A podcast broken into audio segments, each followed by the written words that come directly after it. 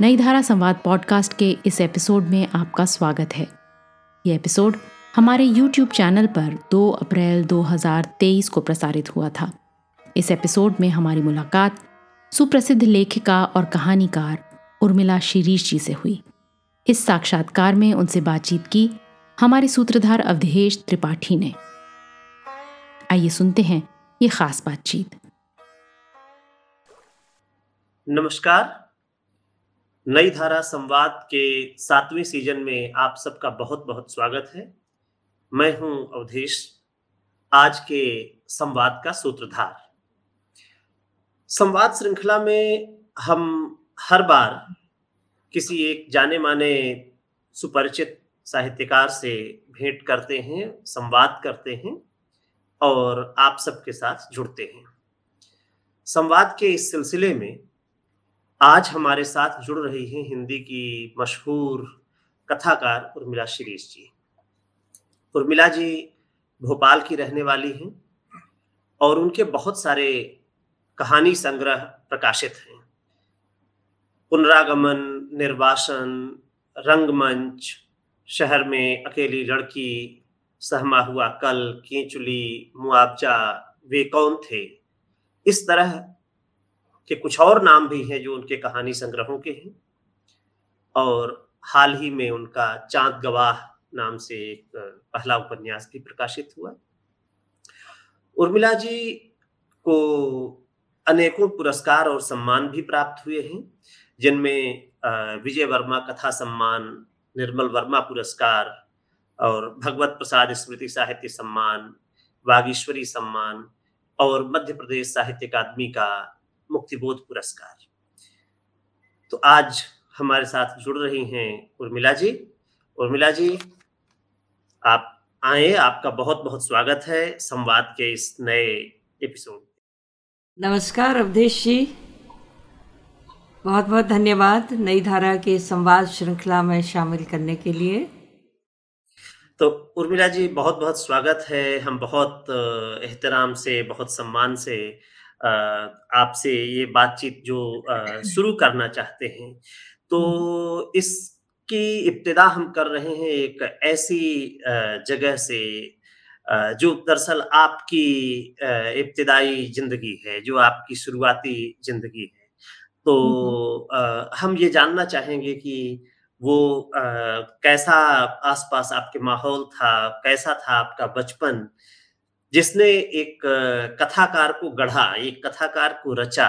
कहानियाँ तो आपने बाद में रची लेकिन पहले तो आसपास के माहौल ने आपको रचा और गढ़ा। तो थोड़ा सा हम उसके बारे में जानना चाहेंगे आपके बचपन के बारे में आपके बड़े होते हुए दिनों के बारे में। जी जी जी जी अवधेश जी। दरअसल इंसान का व्यक्तित्व उसके बहुत कुछ बचपन में देखे गए परिवेश से बनता और गढ़ता है। और मेरा बचपन गाँव में बीता। और जन्म भी वहीं हुआ था। तो गाँव का जो परिवेश था वो बहुत ही सुंदर था। मैंने बचपन में आ, हरे भरे खेत देखे पलाश के जंगल देखे और परिंदे देखे गाय भैंसों को देखा और देखा अपने घर में एक बड़ी सी लाइब्रेरी को। जिसमें इतनी तरह की किताबें हुआ करती थीं कि मैं उन किताबों के पीछे बैठ जाऊँ अगर तो मैं दिखाई नहीं देती थी। तो जब मेरी सारी की सारी बचपन की जो सहेलियाँ थी, जिन्हें हम सहेली तब कहते थे, खेला करती थी या बाहर जाया करती थी, तब मैं उन किताबों के बीच में, पत्रिकाओं के बीच में बैठी अपनी उन पात्रों के साथ यात्रा करती थी जो उन किताबों में होते थे। तो परिवेश बिल्कुल मेरे जैसे कि कहते हैं ना कि एक जो साहित्य का जो बीज पड़ा, वो उस परिवेश से ही पड़ा। और चूँकि मेरे परिवार में सारे लोग पढ़ने लिखने वाले थे और ऐसा माना जाता है कि हमारा परिवार में बहुत मेरे दादा परदादा विद्वान हुए और लिखा करते थे उनकी बहुत सारी पोथियाँ उस पुस्तकालय में थी। तो कहीं ना कहीं उस परिवेश का, उस माहौल का असर मेरे दिल दिमाग पर अवचेतन में हुआ और पढ़ने का जुनून मुझे इस हद तक था कि खाते, पीते, उठते, बैठते मुझे नहीं लगता कि उस समय की कोई भी ऐसी एक पत्रिका होगी जो मैंने ना पढ़ी हो। तो ये ये एक अनुकूल सा माहौल मेरे लिए था वहाँ पर बचपन में और प्रकृति का पूरा परिवेश था और आसपास तालाब थे और उन सब के बीच में जाना घूमना खेलना एक बहुत ही आ, मैं अपने बचपन को बहुत ही खूबसूरत बचपन के रूप में याद करती हूँ हमेशा और मुझे लगता है कि आ, ये जो चीज़ें हैं वो आपके व्यक्तित्व को गढ़ने में बहुत ज़्यादा मदद करती हैं और आपके अंदर एक सकारात्मक या नकारात्मकता का बीज भी उसी समय पड़ जाता है तो मेरे अंदर जो एक चीज़ मैं इसी में ये जानना चाहता था कि हम्म। पत्रिकाओं का ज़िक्र किया जी, तो जी। वो कौन सी पत्रिकाएँ थी जो आपके बचपन में थी आपकी लाइब्रेरी में मौजूद थी जिनसे आप बिल्कुल शुरू में तो ज जैसे आपको भी याद होगा नंदन पराग चंपक चाचा चौधरी पंचतंत्र की कहानियाँ ये रेगुलर आती थी चंदा मामा वगैरह सारे के सारे ये सब हो और लाइब्रेरी में मैंने देखा कि कालिदास का पूरा साहित्य है महाभारत हैं, वेद हैं, ओशो की किताबें हैं, मैथिली शरण की की किताबें हैं, प्रसाद की किताबें हैं, कामायनी हैं, प्रेमचंद हैं, कुछ विदेशी जो कथाकार थे, उनकी हिंदी जो अनुवाद हुआ करते थे वो सारी की सारी किताबें हैं। तो उस ज़माने में, उस उम्र में भी मैं उन सारी किताबों को देखने का, और पढ़ती तो तो चूँकि बच्ची थी तो पढ़ती तो थी मैं बाल पत्रिकाएँ और सारी की सारी।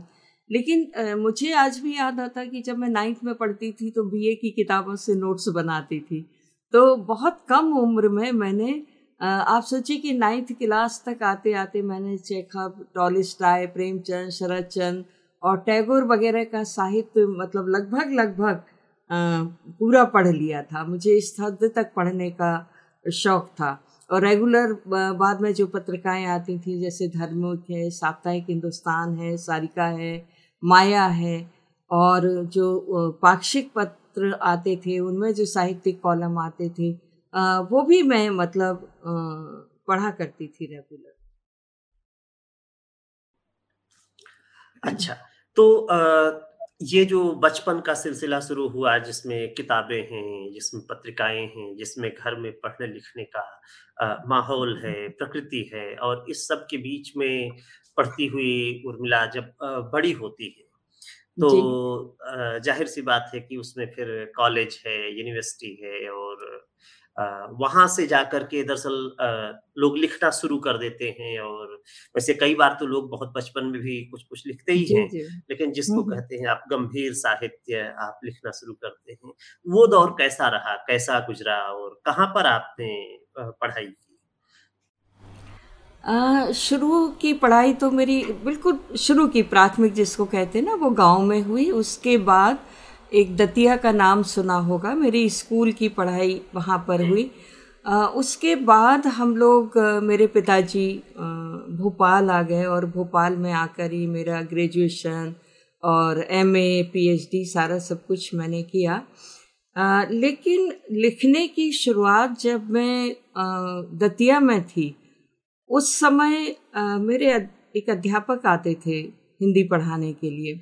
और उनकी अभिरुचि नाटकों के निर्देशन में थी, एकांकी का निर्देशन वो किया करते थे। और हिंदी कैसे लिखी जाए, कैसे बोली जाए, कितनी खूबसूरत राइटिंग होना चाहिए, आप कविताएँ कैसे लिखें, कहानियाँ कैसे लिखें, कैसे सुनाएँ, ये सारी की सारी चीज़ें वो सिखाते थे बच्चों को। तो अपने पढ़ाई को रोचक बनाने के लिए या बच्चों की अभिरुचि देखकर वो कोई ना कोई ऐसा विषय दे देते थे कि इस पर आपको कहानी लिखना है या कविता लिखना है या निबंध लिखना है। तो मैंने शायद कहानी लिखी होगी तो उनको, उन्होंने कहा कि तुम कहानी लिख सकती हो, तुम्हारे अंदर कहानी लिखने की क्षमता है। तो तब मैंने उस चीज़ को इसी तरह लिया कि ठीक है, मैं लिखूँगी। लेकिन अवधेश जी बताऊँ कि जब मैं पढ़ रही थी तो मुझे टैगोर को पढ़ रही थी और भी कहानीकारों को तो मुझे काबुली वाला कहानी और हार की जीत कहानी, दो कहानियों ने मुझे गहरे तक प्रभावित किया और मुझे लगता कि मानवीय संबंध है, संवेदना है, प्रेम है, रागात्मकता है, ईमानदारी है, विश्वास है और कोई एक वाक्य कैसे आपके जीवन को परिवर्तित कर देता है, यानी कहानी में बहुत ताकत होती है। तो ये जब प्रभाव मेरे दिल दिमाग पर पड़ा तो मुझे लगा कि मुझे कहानी विधा ही अपनाना चाहिए।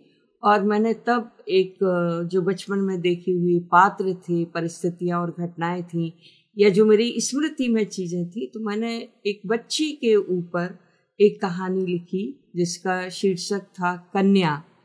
और जो उस समय सूर्या इंडिया में प्रकाशित हुई थी।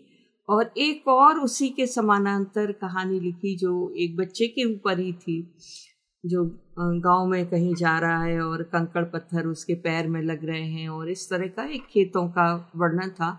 और उस समय वो नवभारत के रविवार परिशिष्ट में प्रकाशित हुई थी। तो इससे पहले मैं जो पेपर में आते हैं ना विषय दे देते हैं उस समय ये विषय बड़े चलते थे। दहेज प्रथा की समस्या है या प्रेम विवाह है या लड़कियाँ प्रेम विवाह करेंगी या आ, आ, मतलब जो परम परंपरागत विवाह है उससे करेंगी। तो इस पर मैं उनमें बहुत भाग लिया करती थी अपने विचार रखा करती थी। तो इस तरह से ये लेखन की गंभीर लेखन की शुरुआत कन्या कहानी से हुई। उसके लगभग कौन सा साल रहा होगा जब आपने कन्या कहानी लिखी? कन्या कहानी मैंने 1975 के बाद लिखी और वो 1980 करीब में सूर्या इंडिया के उसमें अंक में छपी थी जब मैंने अभी देखी। उस समय मैं उर्मिला गोस्वामी के नाम से लिखा करती थी और पहला मेरा जो कहानी संग्रह है वो उर्मिला गोस्वामी के नाम से ही आया था। जी जी। तो जैसे कहते हैं ना कि रचना करना तो उसमें उसका एक बड़ा जो सामाजिक पक्ष है वो सामाजिक पक्ष के साथ साथ एक व्यक्तिगत और पारिवारिक मसला भी है। और वो है कि किसी महिला का किसी लड़की का लेखन के क्षेत्र में आना। तो आपके लिए एक महिला के बतौर ये यात्रा कैसी रही है? वो कौन से प्रश्न थे जिनसे आपको टकराना पड़ा? वे कौन से सवाल थे जिन पे कई बार ये होता है ना कि रचनाकार तो अपने जवाब फिर रचनाओं में देते हैं। तो तो वो आ, क्या था? ये यात्रा एक महिला कथाकार के बतौर कैसी रही आपकी? अवधेश जी आपको आश्चर्य होगा कि मुझे अपने लेखन में किसी भी तरह का कोई विरोध किसी तरह के आ, कहना चाहिए कि सवालों का जवाब या कोई अपनी स्थिति बताने की कभी कोई कोशिश नहीं करनी पड़ी। आ, जब मैं लिखती थी तो मेरे परिवार वाले पिता या भाई मेरे लेखन पर बहुत आ, मतलब खुश हुआ करते थे कि मैं लिख रही हूँ। लेकिन आ, मेरे अंदर अपने समाज में जो कुछ भी हो रहा है और मैंने ख़ास तौर से महिलाओं के प्रति जो एक असमानता का भाव देखा था आ, उस को लेकर और जो कन्या कहानी लिखी थी उसके साथ जिस तरह का एक शोषण होता है उसके साथ या बच्चों को मैं देखती थी या मैंने यदि बहुत ही सुंदर हरे भरे खेत देखे हैं और बहुत सुंदर जंगल देखे हैं तो प्राकृतिक आपदाओं के समय उन्हीं खेतों में जो सूखे की स्थिति होती थी और जिस तरह से अकाल जैसी स्थिति बन जाती थी, वो दृश्य भी मैंने देखे हैं जब किसान अपनी फ़सलों को चौपट हुआ देखकर, छाती पीट पीट कर रोया करते थे और अपने विनाश पर किस तरह से मैं उस दृश्य को मैंने कई कहानियों में लिखा है तो वो तमाम तरह की चीज़ें मेरी कहानियों में आ रही थी। बस एक छोटी सी चीज़ मैं यहाँ ज़रूर बताना चाहती हूँ कन्या कहानी के संदर्भ में कि आ, मेरे पिता ने जब वो कहानी पढ़ी तो उनको शायद ऐसा लगा कि मुझे एक जो हमारे समाज में बहुत ही प्रतिष्ठित माना जाता है, जिसको हम बहुत ही ज़्यादा श्रद्धा की दृष्टि से देखते हैं, उस वर्ग का, उस जाति के एक व्यक्ति का मैंने इस तरह से चित्रण किया है, जो शायद उनको ठीक नहीं लगा। तो वो मुझसे थोड़े से नाराज़ हुए, उन्होंने कहा कुछ नहीं है, और, लेकिन वो मुझसे थोड़े नाराज़ रहे और तीन चार दिन बाद फिर उन्होंने कहा कि ऐसी कहानी दोबारा नहीं लिखना। लेकिन मैं जानती थी कि मेरे लिए उस कहानी का लिखना कितना ज़रूरी है। उस उम्र की लड़कियों के साथ जो कुछ भी होता है हमारे परिवारों में समाज में और वो कितनी खामोशी के साथ उस शोषण को उस पीड़ा को आ, सहन करती हैं तो आ, मेरे लिए वो बहुत ज़रूरी था। और बाद में बहुत सारी कहानियों में ऐसे स्त्री पात्र आए जो किसी ना किसी तरह से परंपरा के नाम पर, धर्म के नाम पर, या रूढ़ियों के नाम पर, या किन्हीं ना किन्हीं ना, कोई ना कोई ऐसा कारण था जिसके कारण उनकी ज़िंदगी एक आम, सहज ज़िंदगी नहीं थी, बल्कि कष्टों से भरी ज़िंदगी थी। तो वो मेरे लिए तो बहुत ही कष्ट की बात होती थी। कि जब मैं सामने अपने साथ पढ़ने वाली किसी लड़की को दहेज के कारण आत्महत्या करते हुए देखूँ, या किसी पढ़ी लिखी महिलाओं को मैं देखूँ कि उनके साथ कितना बुरा व्यवहार किया जा रहा है तो मुझे हमेशा ये लगता था कि हम इतनी समानता की बात करते हैं, अपने यहाँ नारी पूजा की बात करते हैं, हमारे सिद्धांत कुछ हैं, कहते कुछ हैं, करते कुछ हैं व्यवहार में कुछ और करते हैं, अपेक्षाएँ कुछ और करते हैं। तो ये तमाम तरह के सवाल मुझे बहुत ज़्यादा परेशान करते थे। और बहुत सारी जैसे डॉक्टर्स हैं, लड़कियाँ या बड़ी अधिकारी हैं, लेकिन उनके लिए परिवार के स्तर पर मतलब हमेशा ये अपेक्षा की जाती थी कि वो एक अधिकारी की बजाय एक घरेलू महिलाओं की तरह काम करें, उस तरह, उसी तरह से जीवन को जिए। तो मेरे लिए तो वो बहुत ज़्यादा ऐसे कठिन स्थितियाँ होती थी और मुझे बहुत कष्ट होता था और शुरू की बहुत सारी कहानियों में वो चीज़ें आई हैं मैंने उनको लिखा है क्योंकि जी मैं ये जानना चाह रहा था कि मान लीजिए परिवार से विरोध नहीं हुआ उस तरह से और हाँ। परिवार में तो चीज़ें ठीक थी हाँ आ, लेकिन आपके जो आ, समकालीन साहित्यकार लोग हैं साहित्य की भी एक अपनी दुनिया है। समकालीनों की वरिष्ठों की आ, उस दुनिया में आ, आप की स्वीकृति कैसी रही उसके क्या अनुभव रहे? और खास करके जो आपके समकालीन और जो महिला कथाकार हैं उनके साथ कैसा रहा? आ, मैं उस दिशा में भी थोड़ा इस बातचीत को ले जाना चाहूँगा। बिल्कुल शुरू में तो ये होता था कि आ, कहानी लिखी पत्रिका में भेज दी छप गई बस। और या पाठकों के पत्र आ गए, उनके जवाब दे दिए, ये रहता था।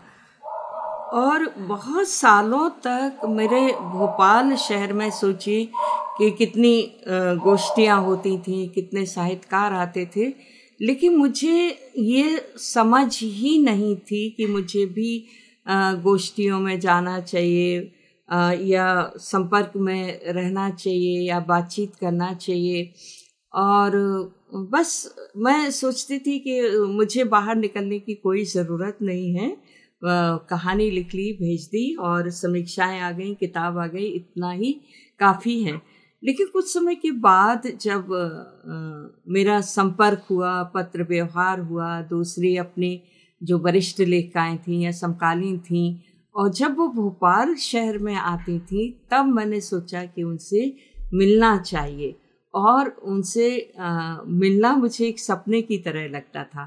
फिर धीरे धीरे वहाँ के साहित्यकारों से मुलाकात हुई गोष्ठियों में जाना शुरू हुआ।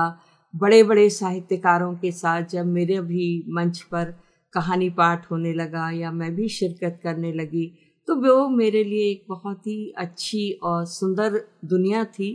और तब मैं ये जान नहीं समझ पाई थी कि आपको किस संगठन के साथ होना चाहिए, किस संघ के साथ होना चाहिए, किस विचारधारा के साथ होना चाहिए। मुझे लगता था कि लेखक का काम तो केवल लिखना है और पढ़ना है, अपने वरिष्ठ लोगों को पढ़ना है, उनके साथ उठना बैठना चाहिए। बस मैं इतना समझती थी, मुझे और क्या साहित्य की राजनीति है, और क्या साहित्य के पीछे कौन सी वो पॉलिटिक्स चलती है मैं बिल्कुल भी इन सारी चीज़ों से अनभिज्ञ रहती थी।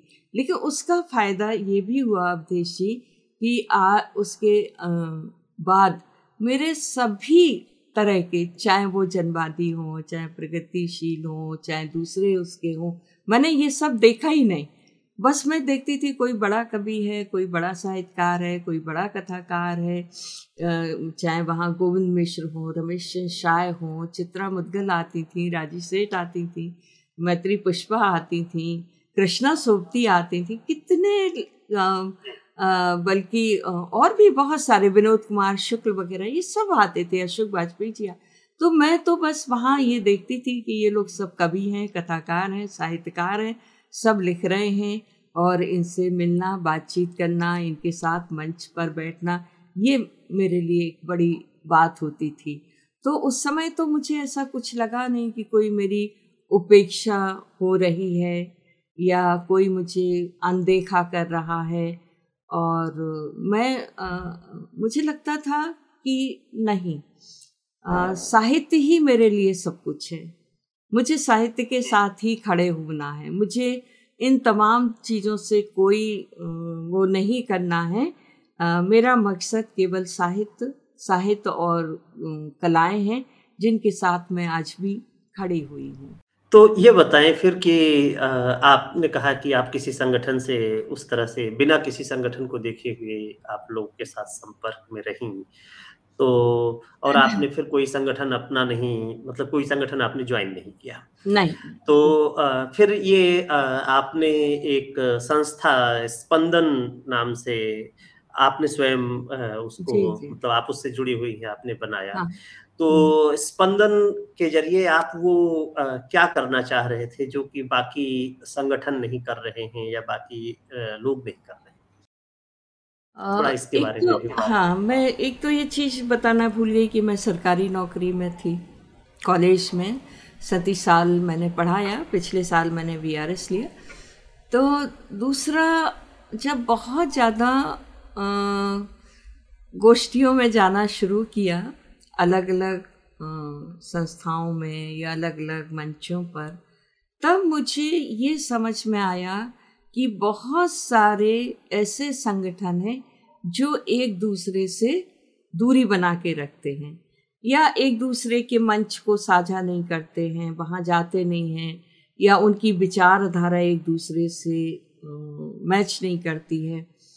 तब ये चीज़ मुझे हमेशा लगती थी कि उसमें, उस संगठन में भी बहुत अच्छे साहित्यकार हैं, इस संगठन में भी बहुत अच्छे साहित्यकार हैं। इस विचारधारा में भी बहुत बड़े बड़े साहित्यकार हैं, इसमें भी बड़े कथाकार हैं। फिर ऐसा क्या कारण है कि जब बात आती है एक मंच साझा करने की तो कुछ दूरियाँ मुझे दिखाई देती थी। तब मैंने सोचा कि हम लोग एक ऐसी संस्था बनाएँगे, जिस पर केवल साहित्यकार होंगे और कलाकार होंगे। उसका जो वाक्य है वो भी वही है कि ललित कलाओं के लिए समर्पित स्पंदन संस्था। तो जितनी भी ललित कलाएँ थी, क्योंकि मेरी छोटी बहन चित्रकार है, और हम लोगों को भी दूसरी कलाओं में बड़ी अभिरुचि है, चाहे वो संगीत हो, चाहे गायन हो, चाहे वादन हो। तो मुझे लगा कि स्पंदन संस्था में एक ऐसा मंच हम लोग बनाएँ, जिसमें केवल हम साहित्यकारों को और कलाकारों को उनके साहित्य के का जो उनका कद है, उसके आधार पर ही हम आमंत्रित करेंगे। अवधेशी मुझे ये बताते हुए हमेशा बहुत खुशी होती है कि स्पंदन संस्था के मंच पर केवल और केवल साहित्यकार आए, चाहे वो गोविंद मिश्र हो, रमेश शाह हो, या राजेश जोशी हों, या दूसरे कोई, दुनिया भर के मृदला गर्ग जी आई, चित्रा मुदगल जी आई और भी मतलब अभी बहुत लंबी सूची हो जाएगी। तो हमने केवल ये देखा कि कौन कितना बड़ा कवि है कौन कितना बड़ा कथाकार है कौन कितना बड़ा कलाकार है किसके व्याख्यान या यूँ भारतीय चिंतन परंपरा में को लेकर हमने बहुत सारे व्याख्यान करवाए। दूसरा नए कथाकारों की जो भी किताबें आती थी, उपन्यास आते थे, उन पर हम लोग चर्चा करवाते थे कहानी पाठ करवाते थे, कविता पाठ करवाते थे। तो हमारा मकसद केवल एकमात्र यही होता था कि जो कुछ भी लिखा जा रहा है और जो भी स्थापित लोग हैं, नए लोग हैं, उनके किताबों को, उनकी रचनाओं को, उनकी उस सृजनात्मक प्रतिभा को उनके उस योगदान को स्पंदन संस्था के मंच पर हमें लेकर आना है और इसीलिए मैं बहुत कहना चाहिए क्या इस समय भाव कहूँ कि मैं बहुत आत्मविश्वास के साथ कह सकती हूँ कि आज देश भर में कोई भी साहित्यकार हो किसी भी उसका हो आ, मैं सबका बहुत सम्मान करती हूँ। उर्मिला जी बताती हैं कि उन्हें बचपन से ही किताबों में डूब जाना अच्छा लगता था। वे कहती हैं कि उनके घर में एक लाइब्रेरी थी, जिसके पीछे वो छुप जाया करती थी और घंटों किताबें पढ़ा करती थी। इस बातचीत में उन्होंने अपनी लिखी कहानी राग विराग के एक अंश का पाठ भी किया। आइए सुनते हैं आगे की बातचीत। उर्मिला जी अभी तो मैं चाहूँगा कि आप अपनी एक चुनी हुई कहानी से कुछ अंश हमारे दर्शकों के लिए पढ़ें, ताकि वे आपके कहानी का, आपके गद्य का थोड़ा आपकी जुबानी आस्वाद ले सके। मैं एक, कोई पूरी कहानी तो पढ़ नहीं सकती हूँ, है ना? तो एक राग विराग कहानी का एक छोटा सा अंश, है ना? शुरू का एक पैरा आपके सामने पढ़ती हूँ। घर में सन्नाटा पसरा है। ऐसा सन्नाटा जो उनके मन से लेकर घर की दरों दीवारों तक को अपनी चुप्पी में समेटे हुए है। आज सुबह ही बेटा उसका परिवार गया है। साल में एक महीने के लिए आते थे वे। यह एक महीना उनके जीवन में सारे उत्सवों के रंग और खुशियाँ बिखेर देता है। दुनिया जहान की खुशियाँ बिखर जाती हैं हर पल खुशी की तरंगों पर नाचता मन। ढेर सारी बातें, भात भात के शोर, संगीत, डांस, खाने पीने की चीज़ों का ढेर, लोगों का आना जाना, बेटे की सबसे मेल मुलाकात। कब दिन होता था, कब रात, पता ही नहीं चलता था। समय को इतने जल्दी बीतते उन्होंने कभी नहीं देखा था, न महसूस किया था। लेकिन उसकी रवानगी के पहले का एक हफ़्ता धूप, चांदनी, दिन, रात बातों को धीमा कर देता था। उन्हें लगने लगा था वे नदी की धार में धीरे धीरे बह रही हैं। अलमारियों पर रखे खाली बैग उतारे जाने लगते, उनकी धूल साफ़ की जाने लगती, शॉपिंग से आए थैलों का सामान उनमें जमने लगता जैसे जैसे बैगों में सामान जमता, उनका मन भारी होने लगता। सांस कहीं अवरुद्ध होने लगती तो गले में कुछ फंसने लगता। आँसू भीतर ही भीतर उमड़ने लगते। पानी भरे मेघ आकाश में एक कार होने लगते। कुछ कुछ वैसा ही वे महसूस करते। आँसू निकलकर चश्मे की कमानी से रुक जाते। बेटा इधर उधर आते जाते माँ की आँखों को देख लेता। उसने अपनी माँ की आँखों को सबसे ज़्यादा समझा और आत्मसात किया है। यह क्या माँ? वह उनके छोटे छोटे कंधों को थाम कर अपनी चौड़ी छाती से लगा लेता, बस बेटा, यूँ ही। वे कहकर अपने काम में लग जाती, बेटा, उनके ही जीवन का अंश है जो आज अपने समग्र रूप में खड़ा है, उनके सपनों को साकार करता, उनकी आत्मा की प्रतिछाया।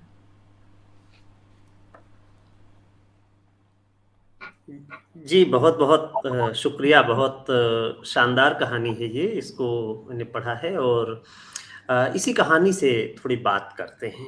जी जी। तो जैसे ये कहानी एक बेटा है जो नए दौर की जो समस्याएँ हैं और नए दौर का जिस तरह का माहौल है उसमें सब अपने बच्चों को पढ़ाते हैं और फिर वो जाके विदेश में अपनी आजीविका के लिए एक अलग तरह की दुनिया है। और हम्म। उसके पीछे रह गए माता पिता और फिर उनके जीवन उनका एकांत।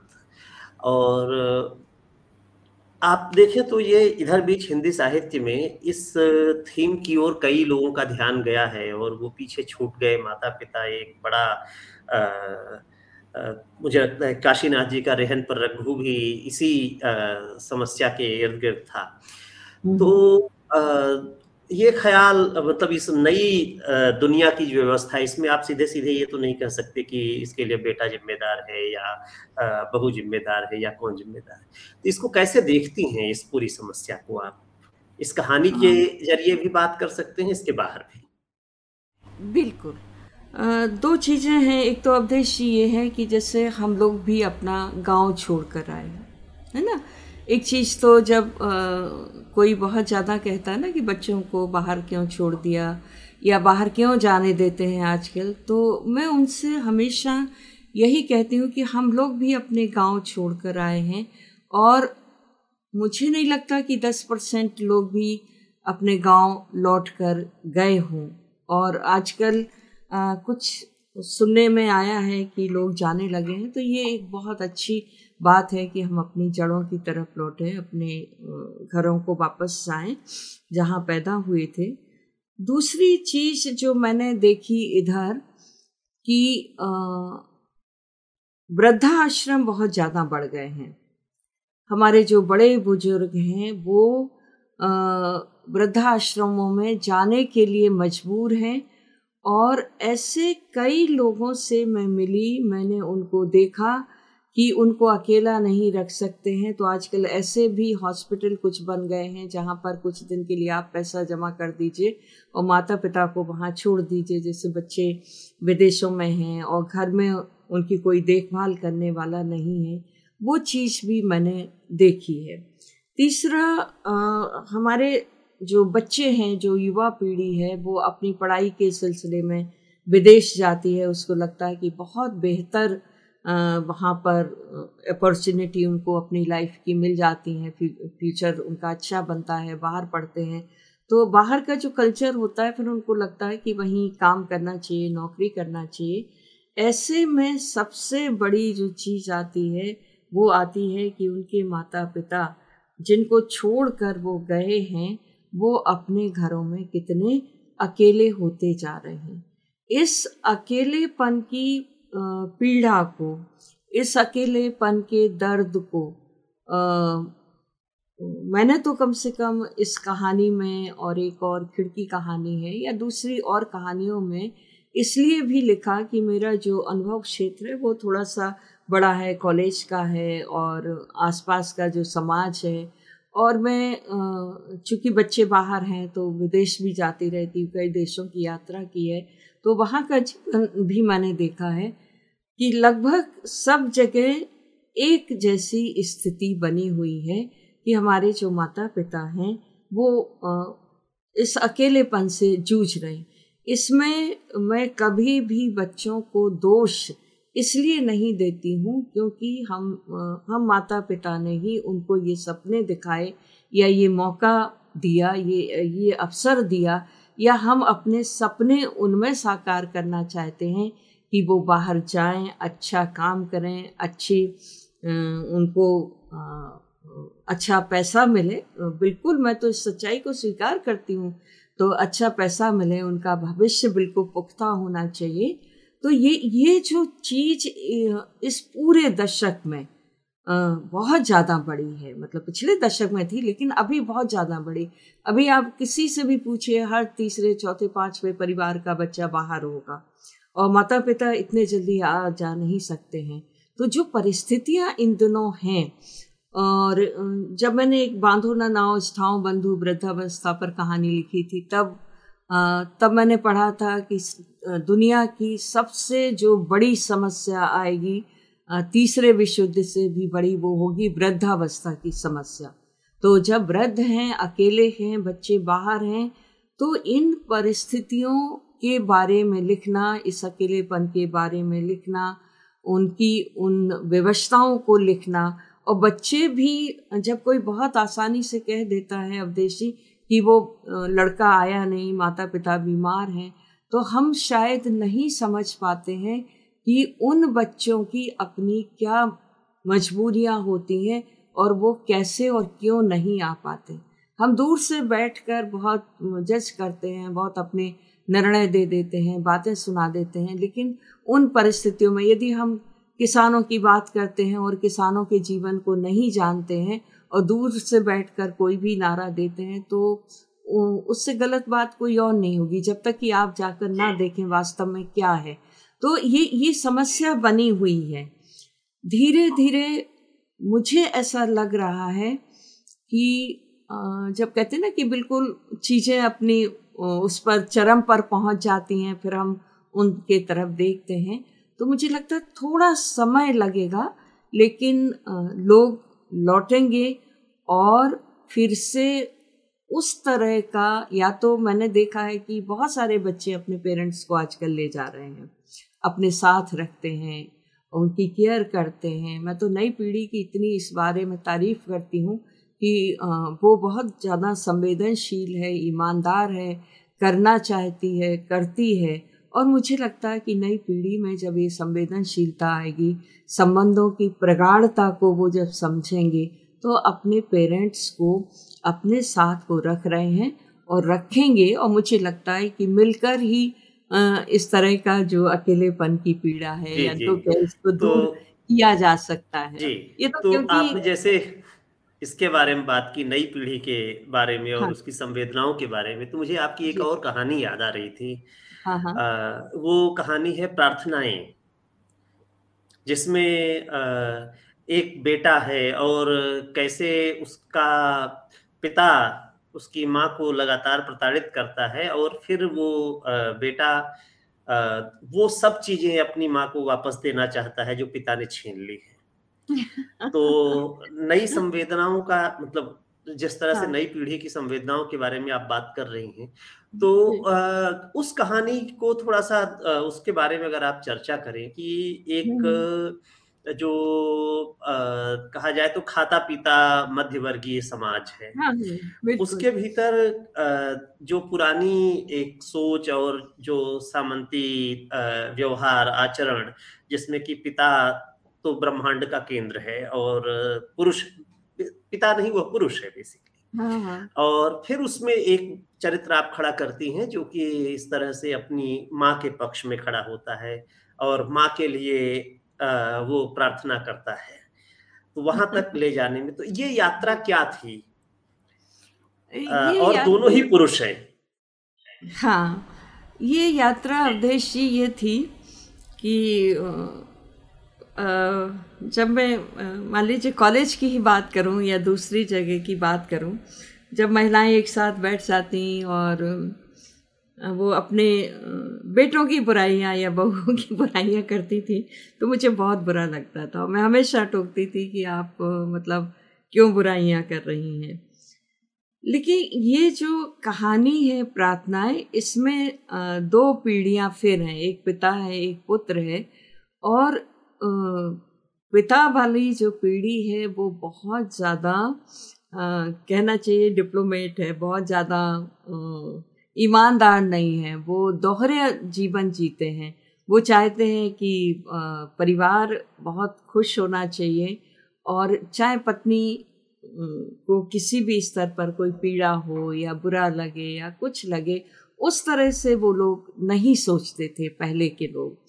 और उनको लगता था कि वो जो कर रहे हैं वही सब ठीक है। मैं अभी कल ही परसों मैं किसी से मिलने गई तो उनकी पत्नी ने कहा कि आ, मैंने अपने बत्तीस साल पूरे दिए और मेरे पति का एक ही बस वो ध्येय था कि तुम्हें मेरे माता पिता की सेवा करनी है। आ, माता पिता सच में सबके माता पिता होते हैं उनकी सेवा करनी भी चाहिए लेकिन एक जो युवा स्त्री है उसके अपने जो सपने हैं उसका अपना जो जीवन है वो जिस ढंग से जीना चाहती रहना चाहती पढ़ना चाहती डांस करना चाहती चित्र बनाना चाहती है तो उसकी भावनाएँ उसकी संवेदनाएँ वो पुरुष पति पुरुष क्यों नहीं समझता है? ये मेरी सबसे बड़ी आ, कहना चाहिए शिकायत रहती है लड़ाई रहती है। तो ऐसे में जब आ, मैं एक ऐसा ही किरदार वो करना चाहती थी और हैं भी ऐसे बच्चे जो आजकल अपने माओ के इस शोषण को देखते आए हैं और वो अपनी माँ को बिल्कुल नए सिरे से जीने के लिए जैसे ये बच्चा करता है कि आप जिम जाइए आप ब्यूटी पार्लर जाइए आप अपनी सेहत पे ध्यान दीजिए और वो जताना चाहता है कि ये जितनी भी मनोकामनाएँ की जा रही हैं, जितनी प्रार्थनाएँ की जा रही हैं उसके पापा के स्वास्थ्य के लिए, वो उतनी ही माँ के लिए भी ज़रूरी हैं और वो उस तरह से करके बताता है कि उसके लिए माँ के, उसकी माँ के लिए भी ये प्रार्थनाएँ, ये हवन ये यज्ञ सब चीज़ें बहुत ज़रूरी हैं। तो जब कोई एक लड़का इस तरह से कदम उठाता है तो एक जो पितृ सत्तात्मक सत्ता की बात हम करते हैं, सोच की बात करते हैं, मानसिकता की बात करते हैं तो वो ब्रेक होती हुई दिखती है कि ये जो सत्ता है, ये जो मानसिकता है, ये जो सोच है, वो निरंतर नहीं चल रही है। उसमें बदलाव आया है। नए बच्चे उस बारे में सोच रहे हैं। नए बच्चे अपनी माँ को उस रूप में नहीं देखना चाहते, उससे निकालना चाहते हैं। तो यदि ये ब्रेक होती हैं, ये चीज़ें, कहीं ना कहीं टूटती हैं और नई पीढ़ी उस चीज़ को तो आप सोचिए कितने तरह के क्लेश, कितनी तरह की चीज़ें, कितने तरह के जो पति पत्नी के बीच बहस होती हैं। छोटी छोटी बातों पर उनका अहंकार आड़े आता है, ईगो आड़े आता है। तो वो तमाम तरह की चीज़ें सिक्सटी परसेंट तो यूँ ही दूर हो जाएँगी जब लड़कों की मानसिकता बदल जाएगी।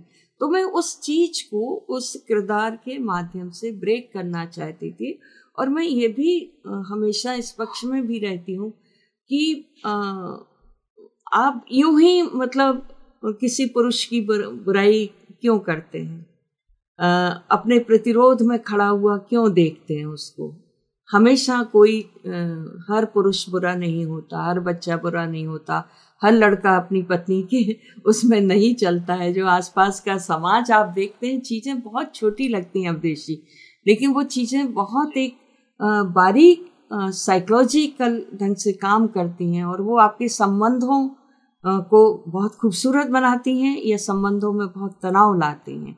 तो जब संबंध आपके ठीक नहीं रहेंगे तो आप काम कैसे, आगे कैसे बढ़ेंगे? तो ये ये तमाम तरह के जो द्वंद्व हैं, तमाम तरह की जो चीज़ें हैं वो मुझे आ, मुझे लगता था कि नहीं ये चीज़ें बदलना चाहिए बहुत हो गया।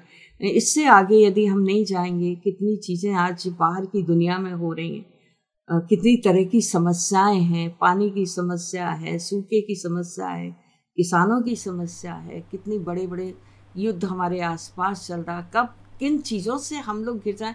और हम छोटी छोटी बातों में लगे हैं कि ये होना चाहिए होना चाहिए। तो, तो ये ये चीज़ें मैं थोड़ा सा दरकिनार करती हूँ कि आप आगे का सोचिए बाहर की दुनिया भी देखिए थोड़ा सा आँखें इसी से एक जुड़ती हुई बात है वो ये है कि आपकी कहानियों का एक जितनी कहानियाँ मैंने पढ़ी हैं देखा है तो उसमें आपसी संबंध और परिवार और मूल्य इन सब के बारे में काफ़ी बातचीत है लेकिन इसके साथ साथ एक और थीम है जो आपकी कहानियों से लेकर के कई सारी कहानियों मुझे वो दिखाई पड़ती है।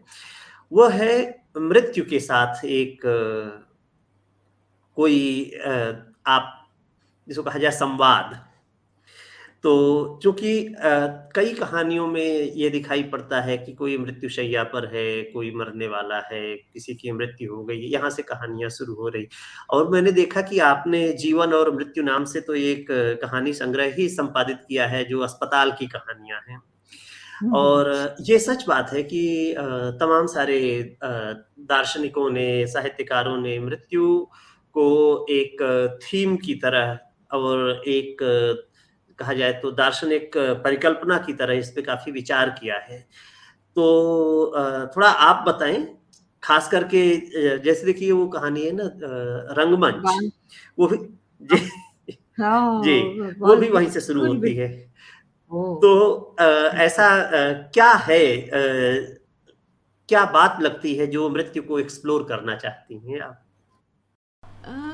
ऐसा अवधेश जी मैंने सोचा नहीं। रंगमंच कहानी की जो बात आप कर रहे हैं, वो एक डॉक्टर उसमें प्रमुख है और चूँकि मेरे हस्बैंड डॉक्टर हैं और तो मैंने जो अस्पताल जीवन की कहानियों का संपादन किया है ना, वो मैंने इतने सारे हॉस्पिटल्स देखे हैं, डॉक्टर हैं तो कोई भी एडमिट होता है, किसी को भी देखने जाना है या जहाँ जहाँ उनकी पोस्टिंग हुई वहाँ मैंने जाके देखा है। तो आपने देखा होगा वहाँ के पर्दों के रंग या हॉस्पिटल का की जो सारी संरचना है वो सारी की सारी चीज़ें। और रंगमंच में असल में मैं एक तो डॉक्टर की भूमिका को, दूसरा एक स्त्री के जीवन की मृत्यु का कैसे ये लोग फ़ायदा हमारी समाज उठाता है व्यवस्था उठाती है, न्याय व्यवस्था उठाती है इस चीज़ को मैं उस कहानी में लाना चाहती थी। और एक महिला के जीवन की क्या कीमत है? तो यदि आप पूरे उस डॉक्टर के चिंतन को उसकी मना स्थिति को यदि आप देखेंगे तो वो इन तमाम सारी चीज़ों पर बहुत बारीकी से बात करता है। और अंततः वो आ, महिला तो मर ही जाती है और फिर उसकी दूसरी तीसरी शादी वो हो जाती है। वो बयान देने भी जाता है, लेकिन पता चलता है कि वो छूट गया है। तो ये जो पूरी एक प्रणाली है, न्याय व्यवस्था की जो प्रणाली है, इस, और स्त्री के जीवन की जो कीमत है, उस चीज़ को मैं इस कहानी के माध्यम से लाना चाहती थी। मृत्यु तो सचमुच उसमें प्रमुख चीज़ है और एक और कहानी जिसकी आप कह रहे हैं कि शुरुआत हुई है, वो बांधो न नाव इस ठाव बंधु। कहानी है जिसमें शुरुआत ही कहानी की आ, सामने शव रखा हुआ है और वहीं से शुरू होती है। और मैंने वो पहली बार किसी व्यक्ति का शव देखा था। मैं मिलने ही गई थी और उस शव को देखकर एक अजीब सी विरक्ति सी कहना चाहिए उदासी दुख वेदना मेरे अंदर वो हो गई। और जब मैंने उनके बारे में जानना शुरू किया तो वो कहानी मृत्यु से शुरू होकर, मृत्यु पर खत्म होती है। लेकिन उसके अंदर यदि आपने देखा होगा तो प्रेम प्रमुख रूप से आया है। तो एक जो प्रेम छुपा हुआ था, वो जिस तरह से अपने प्रेम का के बारे में और उस किरदार के बारे में, अपने बीते हुए जीवन के बारे में जिस तरह से बात करते हैं तो वो कहानी मृत्यु के दर्शन से शुरू होती है और प्रेम की एक गहरी छाप। और आप कह सकते हैं कि मृत्यु और प्रेम का कुछ बहुत गहरा सा एक संबंध भी होता है। बहुत सारे जैसे दोस्तोवस्की के हम रचनाएँ उठाती हैं तो उसमें जो एक चीज़ें आती हैं, वो कितनी गहरी उदासी में या एक किसी व्यक्ति ने उनकी किताबें रचनाएँ पढ़कर ही आत्महत्या कर ली थी वो इतने गहरे अवसाद और हताशा में लेकर ले जाते थे।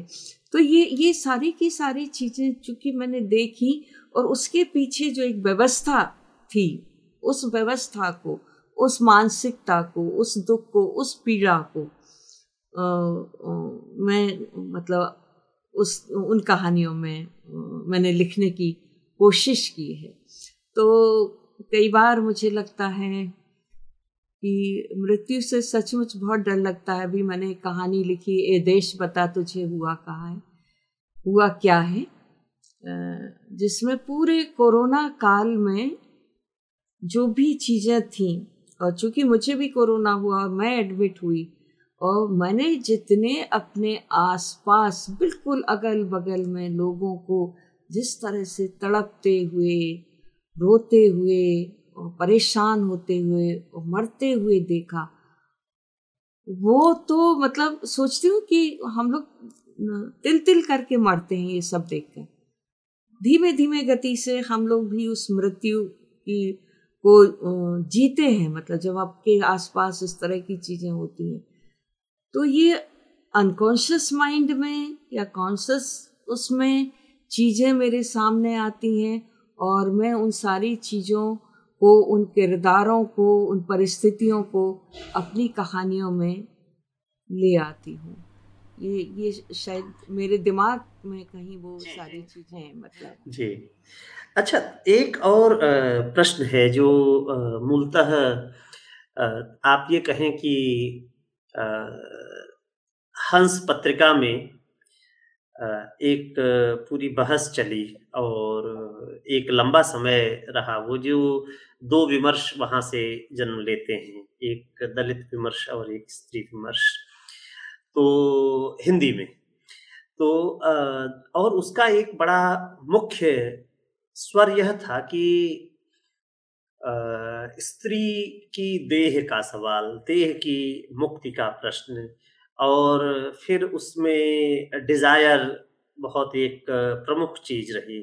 और मैं ये देख रहा था कि आपकी लगभग सारी कहानियाँ उनमें प्रेम तो है, लेकिन वो है जो देह का प्रश्न है और देह की मुक्ति का जो प्रश्न है, उस पर आप नहीं जाते हैं, उस दिशा में आप नहीं जाते हैं। तो ऐसी कोई सचेत कोई अवधारणा आपके दिमाग में थी कि उस तरफ़ नहीं जाना है, कोई तय करके रखा था या कोई और बात है इस सिलसिले मैं ईमानदारी से कहूँ ना, अवधेश जी, जैसे मैंने बताया कि मैं शुरू में गोष्ठियों में नहीं जाती थी, मुझे लगता था लिखना है, पढ़ना है, कहानियाँ भेजना है, छपना है, और समीक्षाएँ भी काफ़ी अच्छी उन दिनों छपी थी। इसी तरह से मैंने ये हंस पत्रिका में मेरी भी कहानियाँ छपी हैं, और उन विमर्शों को भी मैंने पढ़ा है, सुना है लेकिन कभी भी कहानी लिखते समय मैंने कुछ ये चीज़ें मेरे दिमाग में थी नहीं। ना कोई अवधारणा थी, ना कोई पूर्वाग्रह था, ना ये मान के मैं चलती थी कि मुझे जो उस विमर्श का एक हिस्सा होता था कि इस पर कहानी लिखना चाहिए तो मेरी बहुत ज़्यादा चर्चित हो जाएँगी या मैं इसमें, मेरा सीधा सरोकार था, सामाजिक सरोकार। राजनीतिक सरोकार। और इन सरोकारों को लेकर मैं हमेशा लिखती रही। चाहे आप देखिए कि स्त्री जीवन हो, बच्चों के जीवन को लेकर हो, या किसानों के जीवन को हो, या वृद्धों के जीवन को लेकर मैंने कहानियाँ लिखी, या राजनीतिक परिस्थितियों को लेकर भी मैंने कई कहानियाँ लिखी, कई बहुत ही ऐसे पात्र आए जो प्रमुख मतलब राजनीति में थे या राजनीति में आना चाहते थे और उस समय संघर्ष कर रहे थे। और मैं हमेशा ये मानती रही हूँ कि मैंने ये चीज़ भी मैं आज बहुत स्पष्ट कर देना चाहती हूँ कि लेखन को लेकर मैंने स्त्री लेखन या पुरुष लेखन में कभी भेद नहीं किया है। क्योंकि मुझे हमेशा लगता था कि लेखन लेखन ही होता है। उसमें लिंग की कोई भूमिका कम से कम मेरे लिए इसलिए नहीं होती है कि जब मैं एक वृद्ध की कहानी लिख रही हूँ और बहुत कम उम्र में लिख रही हूँ, या किसान जीवन की कहानी लिख रही हूँ, या किसी नेता की कहानी लिख रही हूँ, या किसी और विषय पे कहानी लिख रही हूँ तो इसमें तो फिर मुझे लिखना ही नहीं चाहिए, केवल स्त्रियों की कहानी लिखना चाहिए। या केवल मेरा जो अनुभव क्षेत्र है, उसकी कहानी लेना, लिखना चाहिए। तो मेरे मन में ना तो स्त्री विमर्श की किसी धारणा को लेकर कोई ऐसा विचार था, ना मैंने कुछ सोचा। मैं बिल्कुल सीधे सादे ढंग से जो सामाजिक समस्याएँ थी और जो मैंने आसपास के जीवन में देखा, जैसे बलात्कार के ऊपर चीख कहानी बहुत चर्चित रही जो हंस में ही छपी थी। तो और मुझे उस समय लगता था कि ये जो बच्चियाँ सड़क पर घूम रही हैं, इतने अपने उसमें मस्त चली जा रही हैं, किसी को क्या हक है कि इनके साथ आप छेड़खानी करें, इनके साथ आप दुर्व्यवहार करें, इनके साथ आप इस तरह की वो करें? तो उस कहानी के अंत में भी मतलब ये हालाँकि राजेंद्र जी का ही वो था कि नया क्या? एक लाइन। तो मैंने कहा, नया क्या? तो बस मैंने केवल दो लाइनें वो की। पूरी कहानी को यदि आपने पढ़ा होगा कि वो पूरा विरोध हो रहा है, सब कुछ हो रहा है, बहुत ज़्यादा। लेकिन अंत में वो लड़की अपना स्कूटर उठाती है और निकल पड़ती है। और माँ कहती है कि लोग पूछेंगे तो क्या कहेंगे? तो वो कहती, मेरा कोई दोष नहीं है इसमें। और वो निकल पड़ती है। तो हमेशा उन चीज़ों से कैसे आपको निकलना है? उस संघर्ष से आपको कैसे निकलना है? आप मेरा मानना है कि हम पढ़ लिख रहे हैं, बाहर निकल रहे हैं तो क्या उन्हीं परिस्थितियों में हम पड़े हुए कराहते रहेंगे या उससे बाहर निकलने की भी, कुएँ से बाहर निकलने की भी कोशिश करेंगे या नहीं करेंगे, या उसी गड्ढे में, दलदल में पड़े रहेंगे? तो मैंने कभी भी ये नहीं सोचा, ना मैंने स्त्री पुरुष लेखन को कभी कोई एक धारणा बनाई। ना स्त्री विमर्श को लेकर कोई धारणा बनाई। मुझे जब जो घटना या कोई पात्र या परिस्थिति या देश में इतनी बड़ी सारी चीज़ें चल रही हैं उनमें मुझे लगता है कि एक नागरिक होने के नाते एक लेखक होने के नाते मुझे इस पर बात करना चाहिए मुझे इस पर लिखना चाहिए। आ, तो मैं उसी तरह से लिखती हूँ। मैं बिल्कुल नहीं सोचती हूँ कि मुझे अब मैंने किसानों पे कहानी लिख दी तो कोई मुझे ये कहे कि किसान जीवन पे तुमने, तुम एक प्रमुख कहानीकार है। नहीं, मुझे लगा कि ये जैसे बिमाइया कहानी है। अभी चार पाँच साल पहले क्या अभी भी कितने विकट संकट चल रहे थे, और मैंने वो बचपन में देखे हुए थे उन प्राकृतिक आपदाओं को। और ये जो बैंक से जो किसान ऋण लेते हैं, उनका किस तरह से चीज़ों को लेकर आते हैं, उठाकर आते हैं वो तमाम चीज़ें तो मुझे लगा, नहीं, ये कितनी बड़ी समस्या है। उनके हाथ में कुछ है ही नहीं, कोई चीज़ नहीं है। और वो मर रहे हैं, आत्महत्या कर रहे हैं, उनकी कोई सुनने वाला नहीं बैंक जाकर चीज़ें उठाकर ले जा, लेकर आ जाता उनकी। तो ये ये ये सब चीज़ें देख कर मैं कहानियाँ लिखती हूँ। मैं किसी उसके नारे के तहत बिल्कुल ना मैंने लिखी हैं और ना मैं कभी लिखूँगी। मुझे जो ऐसा लगेगा कि तो उर्मिला जी अब हम थोड़ा सा चलते हैं आपके उपन्यास की तरफ़ और चाँद गवाह आपका जो उपन्यास है इसको जब मैंने पढ़ा तो बहुत इंटरेस्टिंग है ये कि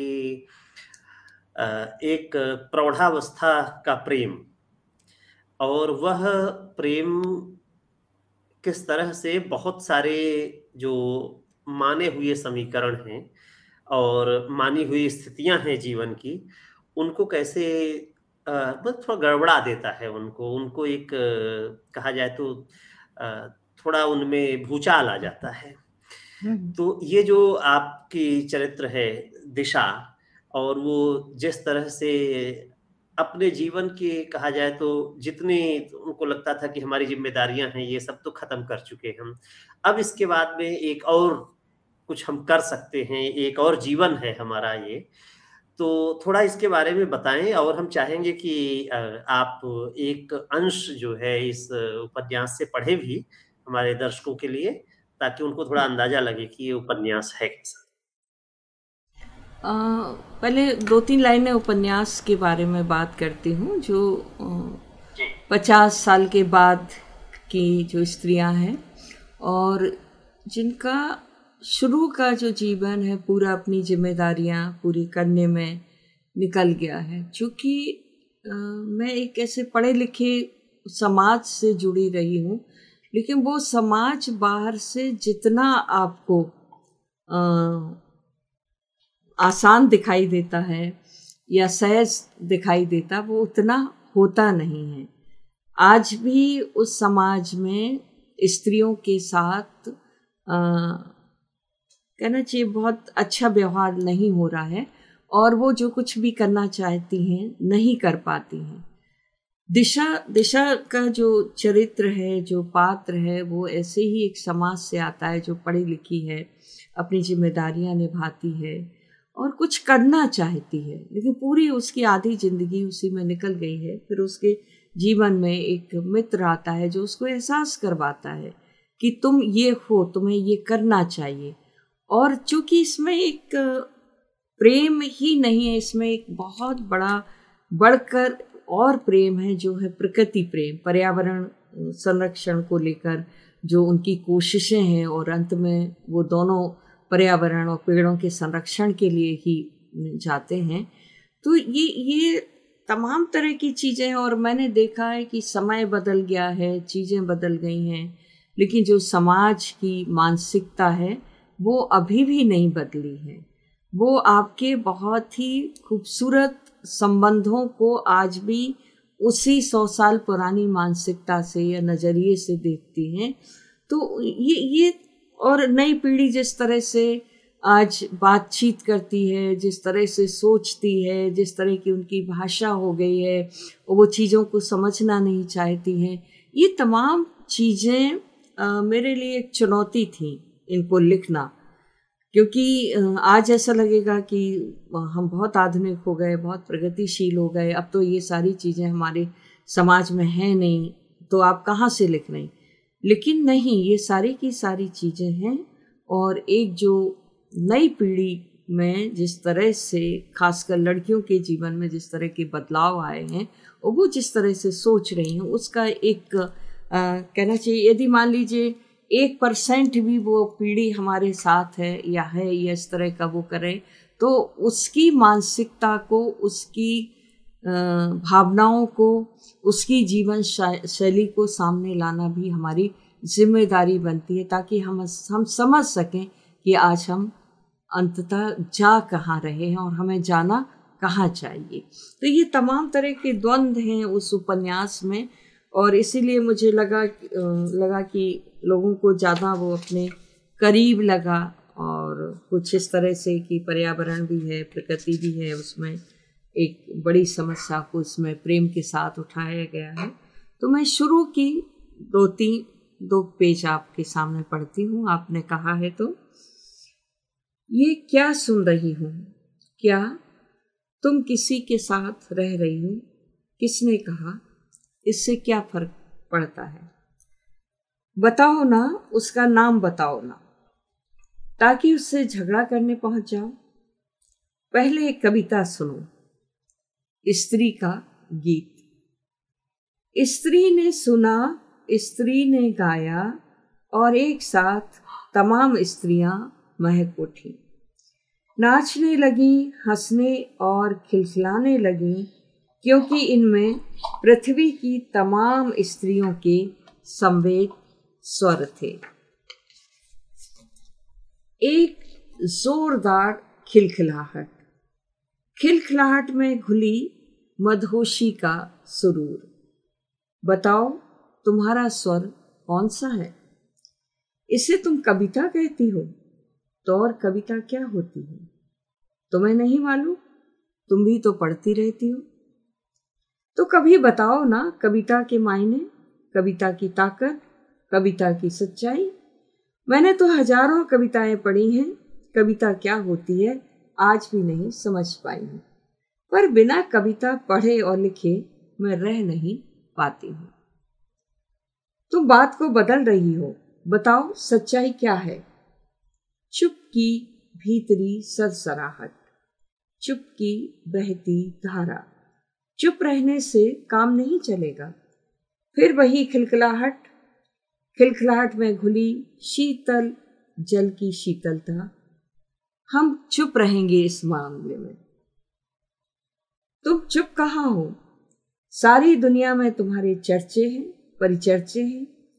उसके साथ आना जाना मिलना जुलना और फेसबुक पर हर बात मिलकर शेयर करना। दुनिया बेवकूफ़ है? या तुमने आँखें मूंद ली हैं? वो हमारे मित्र हैं। तो मित्र के साथ कोई इस तरह रहता है? क्यों नहीं रह सकता? क्या बुराई है? आज भी हमारी सोच एक जगह जाकर ठहर जाती है, जेंडर पर। और फिर इस तरह का सवाल पूछना कहाँ तक ठीक है?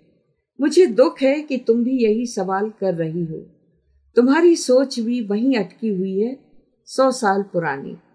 सवाल केवल सवाल। मैं एक अनसुलझा सवाल हूँ और तुम बीती शताब्दी का जवाब। मेरी सोच और मानसिकता पर सवाल उठाकर तुम क्या साबित करना चाहती हो? खिलखिल खिलखिल।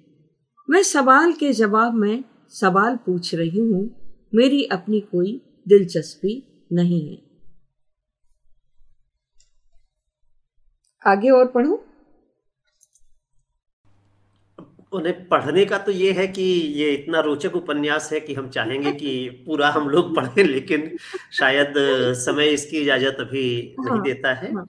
और उर्मिला जी आपसे बातचीत करना आपसे रूबरू होना बहुत अच्छा रहा हम लोगों ने बहुत सारे सवालों पर आपकी कहानियों के ज़रिए आपके उपन्यास के ज़रिए बात की और बहुत सारी नई बातें आपने कही संवाद के श्रृंखला में शामिल होने के लिए आपका बहुत बहुत शुक्रिया बहुत धन्यवाद।